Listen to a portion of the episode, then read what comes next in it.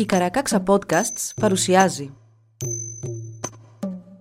Μύτος Λαϊκά παραμύθια του κόσμου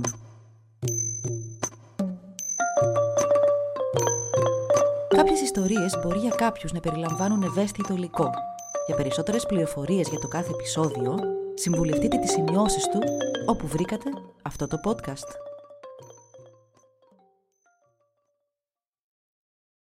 Οι άθλοι των ερωτευμένων. Αφηγείτε τη δεύτερη νύχτα. Σονάτσι, σον σονέτσι. Έχει κι άλλο ιστορία μου. Αλλά τώρα δεν θα σας πω μόνο για την κυρά του Μάτσακη που τη σκότωσε ο αγαπημένος της, μιας και δεν την είχε ξεχωρίσει από την αδερφή της. Θα σας πω και για το κόκκινο φτερό, για την ύφη του Μάτσακη. Αυτή την ιστορία θα σας πω απόψε. Ακόμη και αφού έδισε ο ήλιος και τα σπίτια βυθίστηκαν στο μαύρο των σκιών, ακόμη ο νεαρός καθόταν δίπλα στον τάφο με το πρόσωπό του κρυμμένο στις παλάμες του. Οι άνθρωποι σταμάτησαν να προσπαθούν να του πάρουν τις μαύρες τους σκέψεις. Τον άφησαν να κλαίει και να οδύρεται σαν χαμένος, σαν τρελός.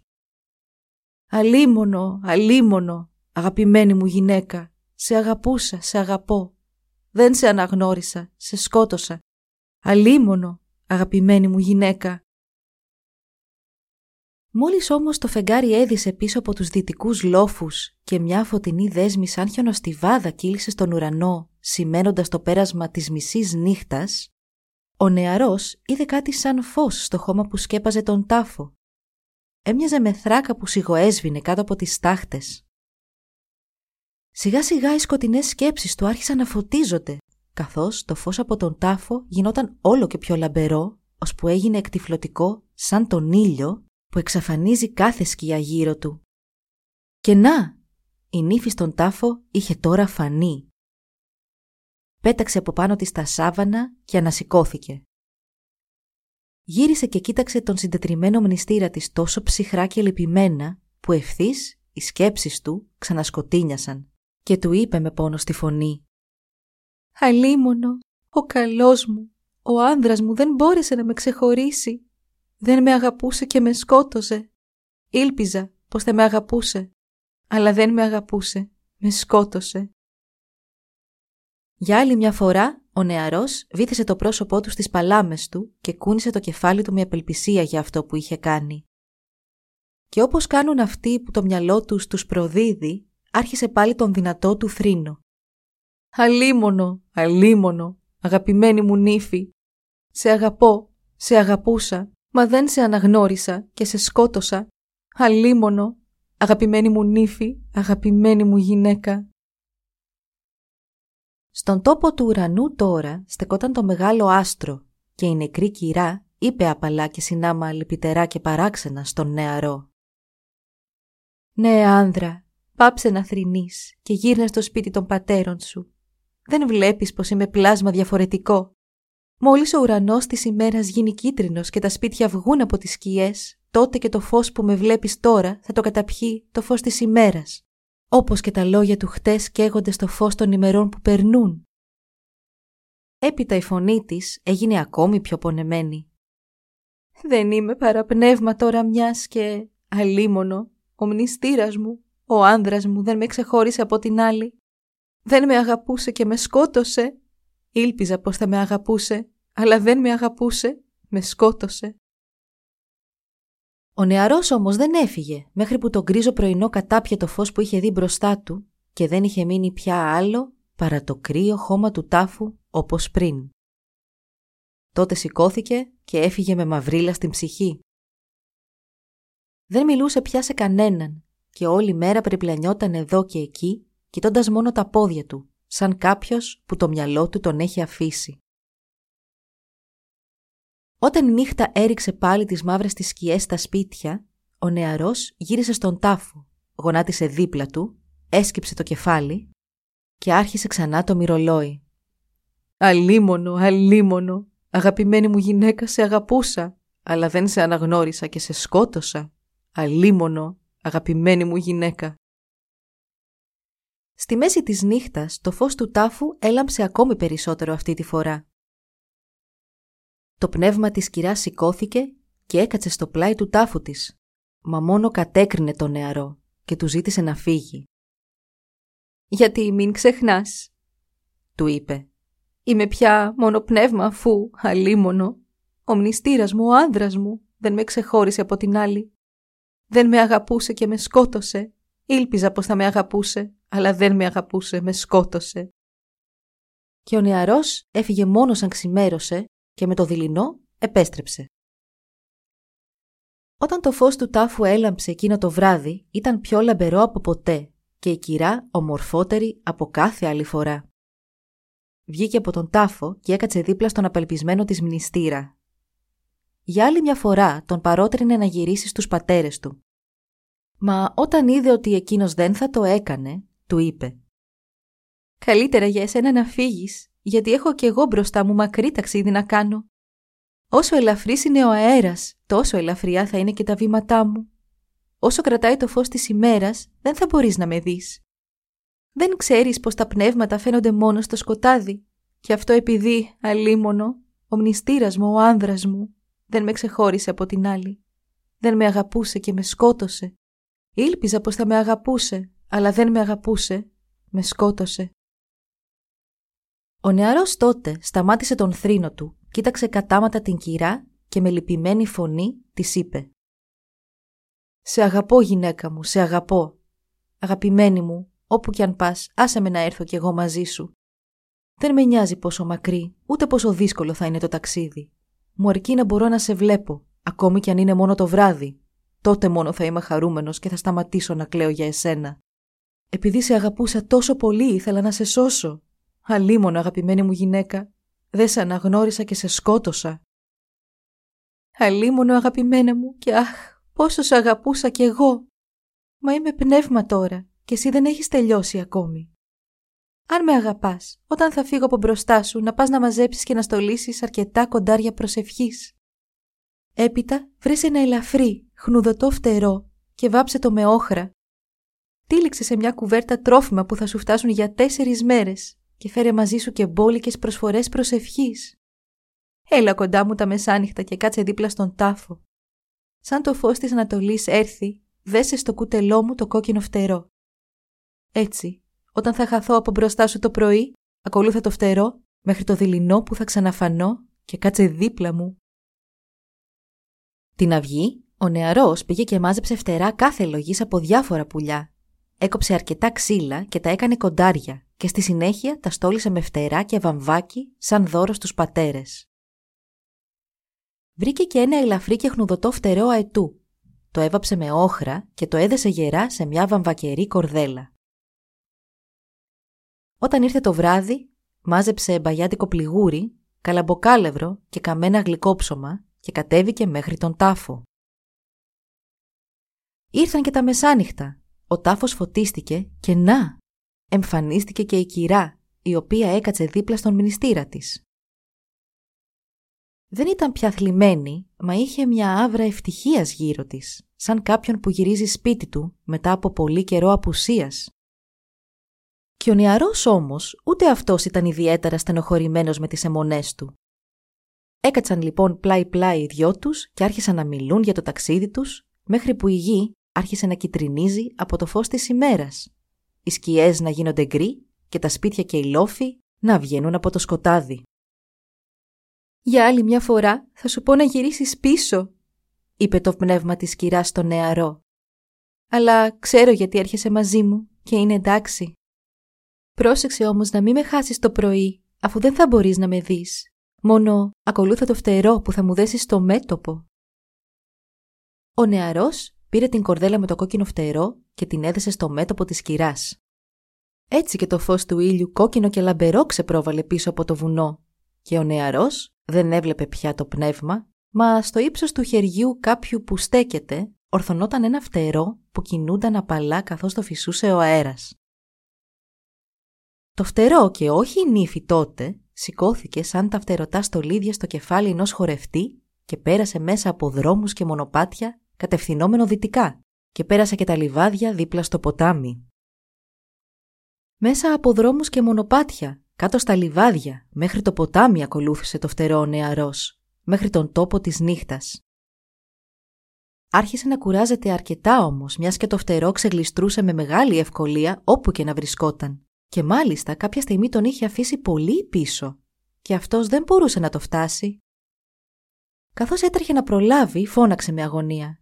«Αγαπημένη μου νύφη! Αγαπημένη μου, πού είσαι!» Και το φτερό, και όχι η νύφη, τότε, σταμάτησε και περίμενε.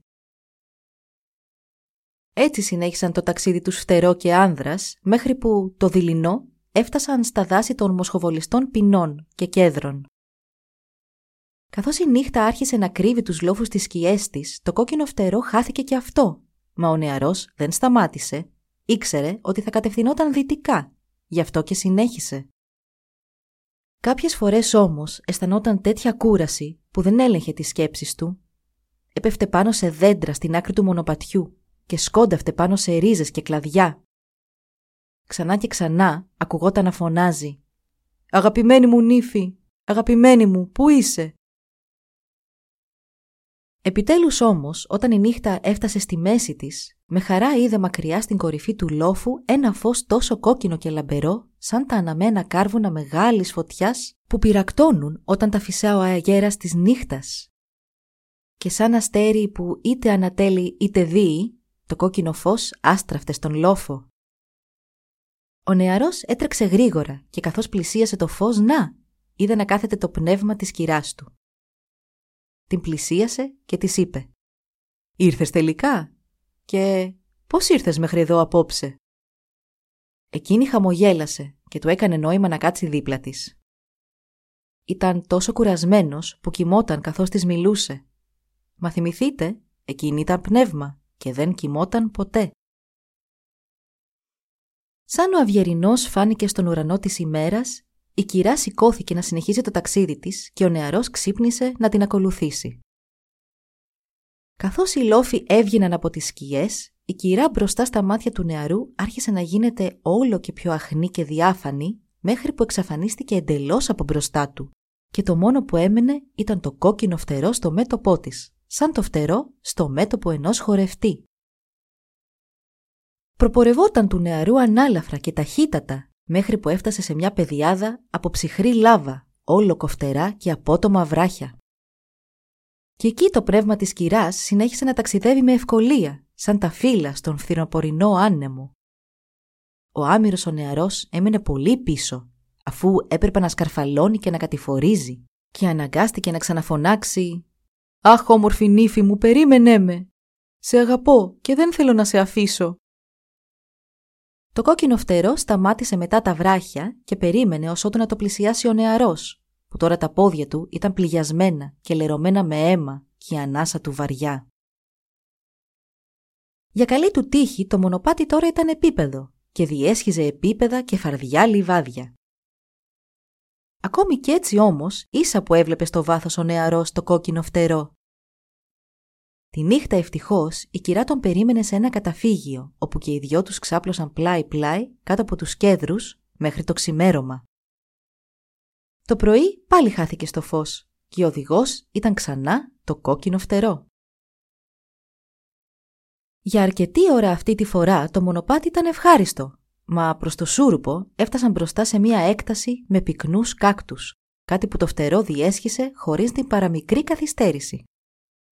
Σύντομα όμως, τα μοκασίνια του νεαρού σκίστηκαν και αχρηστεύτηκαν, με αποτέλεσμα τα πόδια του να γεμίσουν γρατζουνιές και βαθιές πληγές από τις βελόνες των κάκτων.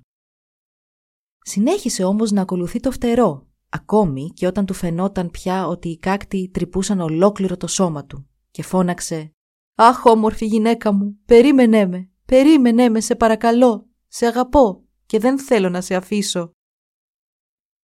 Το κόκκινο φτερό σταμάτησε στην άκρη των κάκτων και τον περίμενε να πλησιάσει. Μα σαν ο νεαρός πέρασε τους κάκτους, στάθηκε να βγάλει τις βελόνες μία-μία από πάνω του. Το φτερό έφυγε πάλι μπροστά και ο νεαρός ξυπόλυτος πια το ακολούθησε μέχρι που το βράδυ το έφτασε και η κυρά τον προσκάλεσε να ξεκουραστεί στο πλευρό της. Ειδικά εκείνο το βράδυ φάνηκε να τον λυπάται πολύ και του είπε «Γιώα, αγαπημένε άνδρα μου, γύρνα πίσω. Ο δρόμος είναι μακρύς και κακοτράχυλος και η καρδιά σου αδύναμη, θνητή. Εγώ πάω για το Συμβούλιο των Νεκρών. Πώς μπορεί κάποιος ζωντανός να μπει εκεί; Μα ο νεαρός, σαν το άκουσε αυτό, άρχισε να κλαίει και να την παρακαλά να τον αφήσει να πάει μαζί της. «Γιατί, αγαπημένη μου», της είπε, «νύφη μου αγαπημένη σε αγαπώ και δεν θέλω να σε αφήσω». Η κυρά χαμογέλασε πικρά και με μια θλιμμένη κίνηση του κεφαλιού της είπε «Γιώα, θα γίνει όπως επιθυμείς. Ας μην λυγίσει η καρδιά σου αύριο, μιας και είναι η τελευταία μας μέρα σε αυτό το ταξίδι. Μετά θα πάμε από το μονοπάτι των νερών, όπου και θα βρούμε τη σκάλα των άλλων. Εκεί θα σε πάω, να με περιμένεις αιώνια». Μέχρι το μεσημέρι της επόμενης μέρας, το φτερό οδηγούσε τον νεαρό κάτω σε ένα φαράγγι με πλαγιές τόσο απότομες που σίγουρα δεν μπορούσε να τις κατέβει και να μείνει ζωντανός. Για μια στιγμή το κόκκινο φτερό εωρήθηκε πάνω από το χάσμα του φαραγγιού και ο νεαρός συνέχισε να το ακολουθεί επίμονα. Μάλιστα έκανε και μια κίνηση να το πιάσει από φόβο μην πέσει. Μα το φτερό συνέχισε να αιωρείται πάνω από το χάσμα του φαραγγιού και να προχωρά σαν να υπήρχε εκεί κάποιο άλλο, αόρατο μονοπάτι. Για τα πνεύματα βλέπετε, τα μονοπάτια που υπήρχαν κάποτε πριν τα νερά να τα διαβρώσουν, υπάρχουν ακόμη. Με τόλμη ο νεαρός περπατούσε πάνω και κάτω στο χείλος του γκρεμού και απελπισμένα φώναζε πότε πότε στο φτερό «Αλίμονο, όμορφη γυναίκα μου, περίμενε, περίμενε με, σε αγαπώ και δεν θέλω να σε αφήσω». Τότε, σαν κάποιος που η σκέψη τους τους αφήνει, έπεσε από τον γκρεμό και κρατήθηκε τελευταία στιγμή από μία εσοχή σε μια πλαγιά. Ένας ανέμελος και χαριτωμένος ρηγοτό σκίουρο, που εκείνη τη στιγμή έπαιζε στον πάτο του φαραγγιού, τον είδε και φώναξε «Τσιλχλ! Τσιλχλ!» μεταξύ άλλων πολλών, που πάει να πει «Αχ, χάι! Γουανανί!» Δηλαδή «Αϊνόητο πλάσμα που είσαι! Δεν έχεις τα φτερά του γερακιού ούτε τα δάκτυλα του σκίουρου, ούτε τα πόδια ενός πνεύματος. Και αν πέσεις, θα σπάσεις σε χίλια κομμάτια να σε τρώνε μετά οι τυφλοπόντικες. Στάσου! Κρατήσου γερά και έρχομαι να σε βοηθήσω. Μπορεί να είμαι μόνο ένας σκίουρο, αλλά τουλάχιστον ξέρω πώς να σκέφτομαι. Το μικρό πλασματάκι έτρεξε σαν αστραπή, μουρμουρίζοντας και φώναξε το τέρι του να βγει από το σπίτι του στη ρογμή ενός βράχου. Γυναίκα! Γυναίκα! Γρήγορα! Τρέχα στην καλαμποκαποθήκη μας και φέρε μου το κόνιο που έχω εκεί γρήγορα. Γρήγορα και μη μου κάνεις ερωτήσεις. Ένας τρελός άνθρωπος εκεί θα σπάσει το σώμα του αν δεν του φτιάξουμε γρήγορα μια σκάλα. Η γυναίκα του σκίουρου γύρισε αμέσως στην φουντωτή ουρά της προς τον σκίουρο και πήδηξε από πέτρα σε πέτρα μέχρι που έφτασε στην αποθήκη τους όπου και βρήκε ένα παχουλό σπόρο. Τον πήγε στον άντρα της, ο οποίος είχε ήδη αρχίσει να σκάβει μια τρύπα στην άμμο κάτω από εκεί από όπου κρεμόταν ο νεαρός. Έφτισαν και οι δυο τους τον σπόρο, τον έμπηξαν στην τρύπα και άρχισαν να χορεύουν τριγύρω του και να τραγουδούν. «Κι αθλατσίλου, σύλλοκουε, σύλλοκουε, σύλλοκουε. Κιάι, σύλλου, σύλλου, τσίθλ, τσίθλ». Που σημαίνει, από όσο μπορεί να μαντέψει κανείς, μιας και έχει περάσει πολύς καιρός και τα μισά ήταν σκιουρέζικα, «Κόνιο εσύ, το ψηλό, ψηλό, ψηλό, φύτρωσε κόνιο, κόνιο, μικρό, μικρό». Κάθε φορά που έκαναν έναν γύρο λέγοντας όλο το τραγουδάκι, το έδαφος έτρεμε. Την τέταρτη φορά που είπαν «Τσίτλ, τσίτλ», το δέντρο ξεπήδησε από το έδαφος και συνέχισε να μεγαλώνει μέχρι που ο σκίουρος μπορούσε να το σκαρφαλώσει. Έπιασε με τα μπροστινά του πόδια το ψηλότερο κλονάρι και άρχισε να τεντώνεται και να τεντώνεται σπρώχνοντας τα χαμηλότερα κλαδιά με τα πόδια του. Έτσι, σε ελάχιστο χρόνο είχε καταφέρει να σπρώξει το δέντρο μέχρι τα πόδια του νεαρού, ενώ ταυτόχρονα βεβαιώθηκε πως το δέντρο θα ήταν αρκετά δυνατό να τον κρατήσει, αν ο νεαρός έπεφτε πάνω του. Είπε μόνο «Τσίθλ, τσίθλ» και έφυγε μακριά πριν να προλάβει καν ο νεαρός να τον ευχαριστήσει. Ο θλιμμένος ερωτευμένος σκαρφάλωσε μέχρι κάτω το δέντρο και γρήγορα πήγε μέχρι την άλλη μεριά του φαραγγιού που δεν ήταν τόσο απότομη. Δεν είχε προλάβει όμως καλά-καλά να ξεκουραστεί από την αναρρίχησή του και το φτερό συνέχισε το γρήγορο ταξίδι του οπότε και εκείνος έτρεξε εξωπίσω του. Όταν πλησίαζε ο ήλιος στη δύση, το κόκκινο φτερό έφτασε σε μια κοιλάδα ανάμεσα σε δυο βουνά, που στο κέντρο της βρισκόταν μια πανέμορφη λίμνη. Στις όχθες της λίμνης έρχονταν ανάμεσα στα διάφορα μονοπάτια που κατέληγαν εκεί ένας πολύ άσκημος γέρος και μια γριά. Σαν είδαν την κυρά, την πλησίασαν και την καλωσόρισαν ευγενικά. Της είπα να περάσει και τότε η κυρά χωρίς δισταγμό βυθίστηκε γρήγορα στο νερό της λίμνης. Ξάφνου στο κέντρο της λίμνης εμφανίστηκε μια σκάλα. Η κυρά πάτησε πάνω της και άρχισε να την κατεβαίνει μέχρι που χάθηκε εντελώς μέσα στο νερό. Για λίγο, μόνο για μια στιγμή, ένα λαμπερό φως φώτισε τα νερά και ακούστηκαν πολλές χαρούμενες και μελωδικές φωνές από τον βυθό της λίμνης. Έπειτα, τα αστέρια του ουρανού και τα αστέρια της λίμνης έδειχναν ολόιδια, όπως ήταν και πριν. «Αλίμονο», φώναξε ο νεαρός τρέχοντας ως την όχθη της λίμνης. «Αχ, όμορφη γυναίκα μου, όμορφη γυναίκα μου, περίμενε, περίμενε να έρθω κι εγώ μαζί σου». Μα μπροστά του ήταν μόνο τα κρυστάλλινα νερά της λίμνης και οι δυο γέροι. Καμία σκάλα δεν βγήκε να τον πάει μέχρι κάτω. Έκατσε κι αυτό στην άκρη του νερού, τρίβοντας με μανία τα χέρια του και κλαίγοντας τον παλιό γνώριμο θρήνο του. «Αλίμονο, αλίμονο! Αγαπημένη μου γυναίκα, σε αγαπώ, σε αγαπούσα, αλλά δεν σε αναγνώρισα και σε σκότωσα». Κοντά στα μεσάνυχτα άκουσε πάλι τις χαρούμενες μελωδικές φωνές η πύλη για τον τόπο των πνευμάτων άνοιξε και ένα φως εκτοξεύτηκε μέσα από τα σκοτεινά πράσινα νερά σαν σπίθες από την κορυφή μιας καμινάδας. Ορθώθηκε για άλλη μια φορά και η σκάλα και ο νεαρός είδε τις μορφές των νεκρών να πηγαίνουν και να έρχονται, ενώ άκουγε τους ήχους του χαρού κάκα που χόρευε για τους θεούς. Όσοι πηγαινοέρχονταν ήταν φωτεινοί και όμορφοι, φορούσαν λευκά φορέματα ραμμένα με πολύχρωμες κλωστές και τα περιδέρια και τα βραχιόλια τους ήταν φτιαγμένα από φανταχτερά λευκά κοχύλια και ζωηρές πέτρες τουρκουάζ.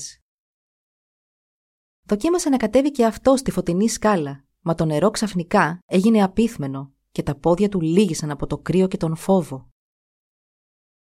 Κατάφερε όμως και κοίταξε στην είσοδο παρακάτω και να, είδε την όμορφη νύφη του τιμένη με τα πιο όμορφα ρούχα και κοσμήματα. Στεκόταν στη μέση του χορού κάκα και ήταν μια από τις πρώτες του χορού. Φαινόταν ευτυχισμένη και χαμογελούσε πλατιά καθώς κοιτούσε γύρω της. Περιτριγυριζόταν από όμορφους και λαμπερούς νέους και μάλλον είχε όλος διόλου ξεχάσει τον μοναχικό μνηστήρα της. Με μια πονεμένη κραυγή, ο νεαρός βγήκε στην όχθη και έκρυψε το πρόσωπό του στην άμμο και στα χορτάρια. Ξάφνου άκουσε μια μακρινή στριγκλιά και μια βαθιά φωνή που του φάνηκε ότι τον φώναζε. Κοίταξε και μια μεγάλη κουκουβάγια πετούσε εκείνη τη στιγμή πάνω από το κεφάλι του. «Μπουχάι! Χουχου! Χουχου!» «Τι θέλεις από εμένα» φώναξε όλο αγωνία ο νεαρός. «Γιατί κλαις έτσι, παιδί μου» ρώτησε η κουκουβάγια πετώντας κοντύτερα και μαλακώνοντας τη φωνή της. Ο νεαρός είπε στην κουκουβάγια κομμάτι της ιστορίας του και εκείνη γύρισε το κεφάλι της τελείως γύρω-γύρω, όπως κάνουν οι κουκουβάγες, να δει αν υπήρχε κανένας άλλος κοντά τους. Έπειτα πλησίασε πολύ τον νεαρό και του είπε «Ξέρω τα πάντα νεαρέ μου, ακολούθησέ με στο σπίτι μου στα βουνά και αν θες να ακούσεις και να ακολουθήσεις την συμβουλή που έχω να σου δώσω, όλα θα πάνε καλά. Ου. Η κουκουβάγια τότε τον οδήγησε σε μια σπηλιά ψηλά, ψηλά στο βουνό και τον προσκάλεσε να μπει μέσα. Μόλις ο νεαρός πάτησε το πόδι του μέσα στη σπηλιά, ιδού. Μπροστά του ανοίχτηκε μια ευρύχωρη και φωτεινή αίθουσα, στην οποία διάφοροι κουκουβάγοι και κουκουβάγες τον προσκαλούσαν να κάτσει μαζί τους, να φάει και να πιει. Η γριά κουκουβάγια που τον είχε φέρει ως εκεί άλλαξε τα ρούχα της σε ένα λεπτό και σαν μπήκε και εκείνη στη σπηλιά, κρέμασε το παλτό κουκουβάγια της σε μια κρεμάστρα από κέρατα ελαφιού. Έφυγε και ξαναγύρισε κρατώντας μια θήκη με γιατρικά. «Πριν σου το δώσω αυτό, θα σου πω τι πρέπει να κάνεις και πρέπει να υποσχεθείς». Μα ο νεαρός ανυπόμονα άπλωσε το χέρι του να πάρει τα γιατρικά. «Ανόητε!»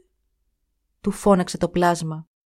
«Αν δεν ήσουν στην κατάσταση που είσαι, ούτε που θα σκεφτόμουν να σε βοηθήσω.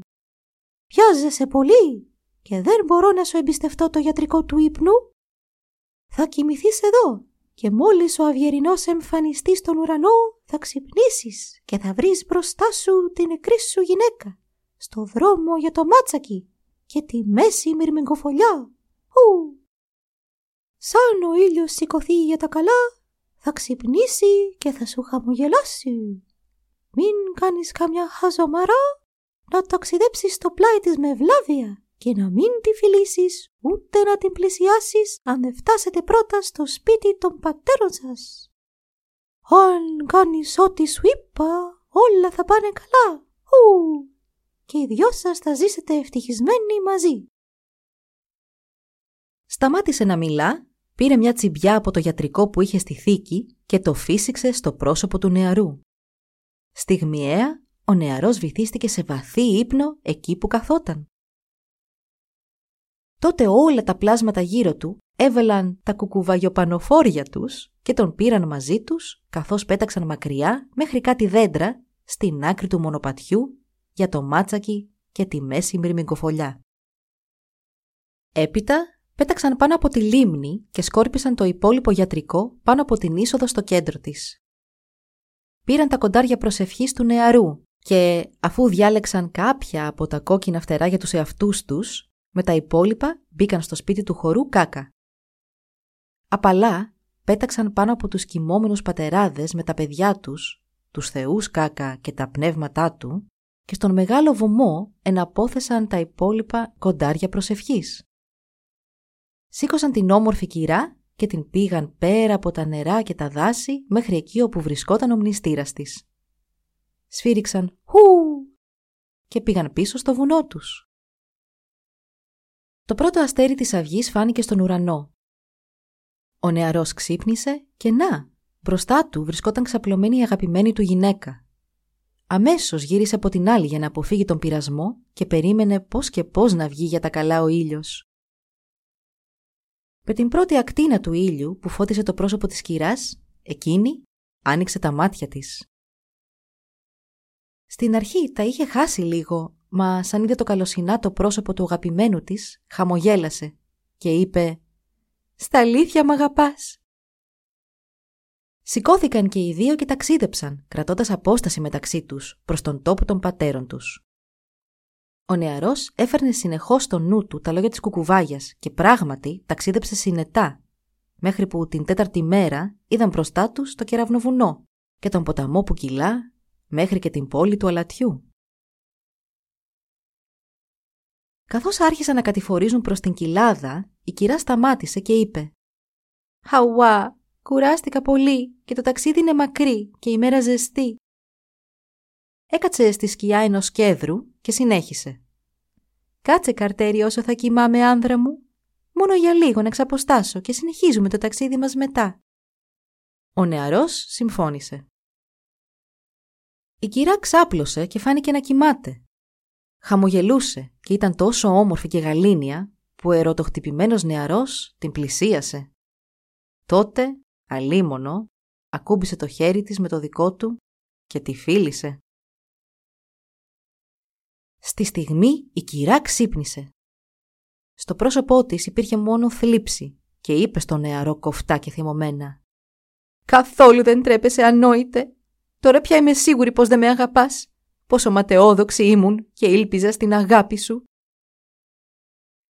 Με ντροπή και στενοχώρια, ο νεαρός κρέμασε το κεφάλι του και έκρυψε το πρόσωπό του στις χούφτες του. Άρχισε να μιλά και μια κουκουβάγια πήγε και στάθηκε σε ένα ψηλό κλαδί, κλαίγοντας για την τύχη του νεαρού. Έπειτα πέταξε προς τη δύση και άφησε τον νεαρό πίσω της τρελαμένο. Αλίμονο, αλίμονο, έτσι ήταν τον καιρό των αρχαίων. Αν αυτός ο νεαρός δεν είχε φιλήσει την κοπέλα αφού είχε επιστρέψει από τη λίμνη των νεκρών, ίσως και να μην έκλαιγε μέχρι το τέλος της ζωής του για όλους όσους χάθηκαν. Μα έτσι είναι τα πράγματα. Αν οι άνδρες και οι γυναίκες δεν πέθαιναν, τότε εδώ και πολύ καιρό θα είχαμε ξεχυλήσει από παιδιά, πείνα και πόλεμο. Εδώ τελειώνει η ιστορία μου.